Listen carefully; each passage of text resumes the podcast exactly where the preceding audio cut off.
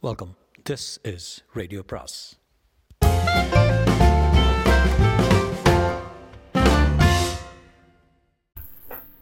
அனைவருக்கும் அன்பு வணக்கம். சுஜாதாவின் கமிஷனருக்கு கடிதம் பாகம் பதினைந்து. மாயா அவர் கேட்ட கேள்விக்கு எப்படி பதில் சொல்வது என்று சற்று நேரம் யோசித்தாள். பிறகு இந்த கேள்வியை நீங்கள் கேட்குறீங்களா உங்கள் மகன் கேட்க வச்சாரா? பதில் சொல்ல முதல்ல. நான் கேட்டதை நீ தப்பாக நினச்சிக்கலாம் தானே எதையும் நினைக்க முடியல. அத்தனை குழப்பமா இருக்கு. போன ஒரு மாதத்துல எத்தனை அனுபவம்? ஆ சுதா சொன்னா நேற்று ஒரு பொம்பளை தலைமையில வெட்டிட்டியாமே. ஆமாம் ரொம்ப சில்லியாக நடந்துக்கிட்டேன். ஐ லைக் இட் ஆனால் சமூகத்தில் இந்த பிரச்சனையை முடிவெட்ட முடிவெட்டி தீர்த்திட முடியாது. நான் கேட்ட கேள்விக்கு எப்போ பதில்? சுதாகரை கல்யாணம் பண்ணிக்க இஷ்டமா உனக்கு? அது சொல்லு. அவர் என்ன சொல்கிறாரு யூ ஆர் ரைட் அவன் தான் உங்ககிட்ட கேட்க சொன்னான். மாய மௌனமாக இருக்க. வயசு அதிக வித்தியாசம்னு பார்க்குறியா? இல்லை சார் ஐ அட்மயர் ஹிம். ஆனால் இத்தனை சடனாக கேட்டா வாஸ்தவம் தான். உடனே பதில் சொல்ல வேண்டாம். யோசிச்சு ஒரு வாரத்துக்குள்ளே சொல்லு. மாய மறுபடி மௌனமாக இருக்க. சொல்கிறியா இல்லை இப்போவே சொல்லிடுறேன் சார். நான் அவருக்கு லாய்க்கு இல்லை. சரிப்பட்டு வரும்னு எனக்கு தோணல. உடனே முடிவை சொல்லாத. யோசிச்சு சொல்லு. அந்த பெண்ணை தலைமுடியை வெட்டுற மாதிரி இல்லை இது. வாழ்க்கை பிரச்சனை. அப்பா அண்ணன் யார்கிட்டையாவது பேசி முடிவெடுக்க வேண்டிய விஷயம் உடனே இல்லைன்னு சொல்லாத. சரின்னு நீ ஒரு பதில் சொல்லியிருந்தாலும் இதே தான் சொல்லுவேன். ஒரு வாரம் கழித்து சொல்லுங்க உங்கள் ஃபேமிலியே வியப்பாக இருக்குது சார் அப்படி எதுவும் இல்லை. இவனுக்கு பெண் பார்த்து கல்யாணம் பண்ணி வச்சது நான் தான். அதனால் எனக்கு ஒரு மாரல் ரெஸ்பான்சிபிலிட்டி மாதிரி ஆயிடுச்சு. ஆயிரம் பொருத்தம் பார்த்து தான் பண்ணி வச்சேன். ஒரே ஒரு பொருத்தம் பார்க்கல மன பொருத்தம் அந்த பொண்ணு இவங்கிட்ட கடமைக்கு ஒரு குழந்தை பற்றிக்கிட்டது கர்ப்பமாக இருக்கிறப்பவே அந்நிய ஸ்நேகம் வச்சுருந்தது. பால்ய ஸ்நேகிதன்னு கசின்னு சொல்லிச்சு. அப்புறம் பக்கத்து வீட்டுக்காரன் அப்புறம் கிளாஸ்மேட்டு எல்லா லெட்டரையும் படித்தப்புறம் தான் தெரிஞ்சது விஷயம் வேறன்னு. சுதா மனசில் என்ன பாடுபட்டிருப்பான்னு எனக்கு தெரியும். சைலண்ட்டாக இருந்தானே தவிர எல்லாத்துக்கும் நான் தான் காரணம்.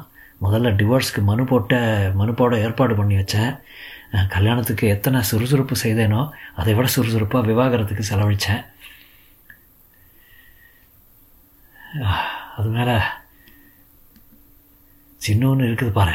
அது மேலே பாசம் போகலை. கோர்ட்டில் அவளுக்கு சாதமாக தான் தீர்ப்பாச்சே. என் மனைவி உயிரோடு இருந்தாக்கா வீட்டில் சூழ்நிலை இருக்குதுன்னு உரிமை கேட்டுருக்கலாம். ஜட்ஜி பசகு பண்ணிட்டாரு. குழந்த அம்மா கூட வாழணும்னு தீர்ப்பு சொல்லிட்டாரு. இது அம்மாவே இல்லை ராட்சசின்னு நிரூபிக்க முடியல. மா இந்த கதையை கேட்பதற்கே தயங்கினாள். அத்தனை பெரிய அதிகாரியின் வாழ்க்கை சரித்திரம் அவருக்கு கீழ்ப்படிந்த அவருக்கு ஊழியரான தன் முன் முழுவதும் பரத்தப்படுகிறது. தான் ஒரு பெண் என்பதால். எத்தனையோ முறை சுதாவை வேற கல்யாணம் பண்ணிக்கன்னு சொல்லி டைம்ஸில் விளம்பரம் கூட கொடுத்துட்டேன். அவன் மாட்டேன்னுட்டான் இப்போ தான் உன்னை பார்த்த அப்புறம் தான் சரின்னு சொல்லியிருக்கான். மேலே தீவிரமாக ஒரு அது என்ன என்ன சொல்வேன்? அவனுக்கு ஒரு ஈடுபாடு இருக்குதே. என்கிட்ட சொல்லியிருக்கான். அனாவசியம் அந்த பொண்ணு மேலே கவனம் செலுத்துகிறேன் ஆஃப்டர் ஆல் ஒரு ஏஎஸ்பி அண்டர் ட்ரைனிங் அதுவும். ஆனால் விலக முடியல அவனுக்கு. சுதாவுக்கு என்ன வயசு தெரியுமா? நாற்பத்தி நாலு கொஞ்சம் லேட்டாக தான் கல்யாணம் ஆச்சு. அது வேற ஒரு பிரச்சனை. உனக்கு அவனை விட அதிக வயசு வித்தியாசம்னு தெரியும். ஆனால் அவன் டெம்பரமெண்ட்டுக்கு நீ தான் ஏற்றவள்னு மாயா அவரை நிமிர்ந்து பார்த்து சரி சார் நான் இன்னொரு வாரத்தில் சொல்லிடுறேன். உங்கள் அப்பா அம்மா எங்கே இருக்காங்க? ஷிமோகாவில் இருக்காங்க. அவங்ககிட்டையும் கேட்டுட்டு அவங்கள கேட்டால் என் இஷ்டம்னு தான் சொல்லுவாங்க. போலீஸ்க்கு வந்ததே என் இஷ்டம் தான். இல்லைனா ஹோம் சயின்ஸ் படிச்சுட்டு எப்போ கல்யாணம் பண்ணிக்கிட்டு இப்போ ரெண்டு குழந்தைகளுக்கு தாயாகி நாப்பீஸ் சேஞ்ச் பண்ணிகிட்டு இருப்பேன். எங்கள் அக்கா மாதிரி. அக்கா இருக்காங்களா? ஆ அமெரிக்காவில் அங்கே கொஞ்சம் ஒஸ்தி நாப்பீஸு ம் வரேன் சார் என்று புறப்பட்டான். மறுதினம் ஆஃபீஸுக்கு நேராக செல்லாமல் கார் விபத்தை விசாரிக்க ஜெயநகர் ஜேபி நகர் என்று அலைந்தாள் காரின் சொந்தக்காரர் பெயர் ரமணன் என்பதும் அவர் டூர் போயிருக்கிறதாகவும் தகவல் வந்தது. ரிப்பேர் ஆகி கதவருகில் சேதமாகி கராஜில் பழுது பார்க்க கொடுத்திருந்தும் தெரிந்தது. கராஜையும் கண்டுபிடித்தாள். கார் பச்சை நிறம் என்பது தெரிந்தது. கராஜில் காரையே பார்த்தாள். ஆசாமிதான் இன்னும் அகப்படவில்லை. அவள் இதையும் படப்படுத்தது தன் முதல் கேஸ் வெற்றி பெறப் போகிறது. நாள் முழுவதும் ரமணன் திரும்பி வரப்போகிறான் என்று அருகாமையிலே காத்திருந்தால் காத்திருத்தல் தான் போலீஸ் வேலையில் முக்கியம் என்று ரமேஷ் சொல்லியிருக்கிறான். பொறுமை காத்திருத்தல். விடுதிக்கு திரும்பி வந்தபோது வாசலில் கார் காத்திருந்தது. உடனே ஆஃபீஸ்க்கு வரும்படி கமிஷனரிடமிருந்து தகவல். அவசரமாக போனதில் மாயா யூஆர் இன் ட்ரபிள் என்றான் ரமேஷ். என்ன? அந்த பொண்ணு தலைமுடி வெட்டிட்டீங்க பாருங்க. அவள் கேஸ் போட்டுட்டான் மான நஷ்ட வழக்கு. மான நஷ்டமா? ஒரு ப்ராஸ்டிடியூட்கா பேசிக் டிக்னிட்டி மாயா. இந்த சமயத்தில் சினிக்கலாக இருக்கிறது தப்பு. வக்கீலுங்க இந்த மாதிரி சந்தர்ப்பத்துக்கு தான் காத்திருப்பாங்க. பேப்பரில் பெருசாக செய்தி வந்திருக்கு பாருங்கள் மாலை பத்திரிகையில் முதல் பக்கத்தில் தலைப்பு செய்தியாக வந்திருந்தது. Arrogant women officer cuts off hair of hapless girl commissioner ரொம்ப கடுப்பில் இருக்கார். மீட்டிங்கில் இருக்கார். முடிஞ்ச உடனே கூப்பிடுவார். மாயா யார் இந்த மாதிரி செய்திக்கெல்லாம்?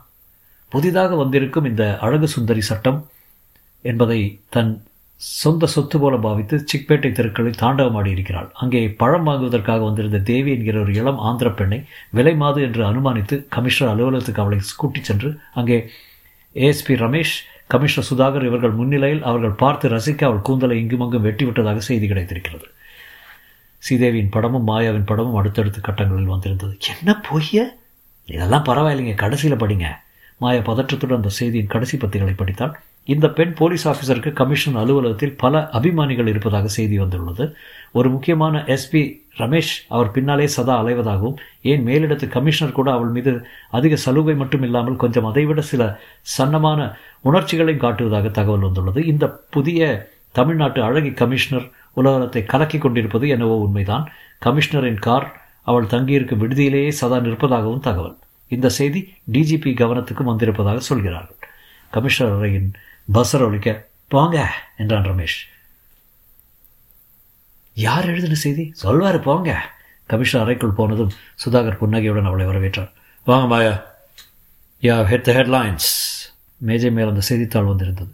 ஐம் சாரி சார் எனக்கு என்ன செய்யறதுனே தெரியல. காணுங்க பிளேஸ் விளிம்பில் உட்கார்ந்தால் அவள் உதடுகள் துடித்தன.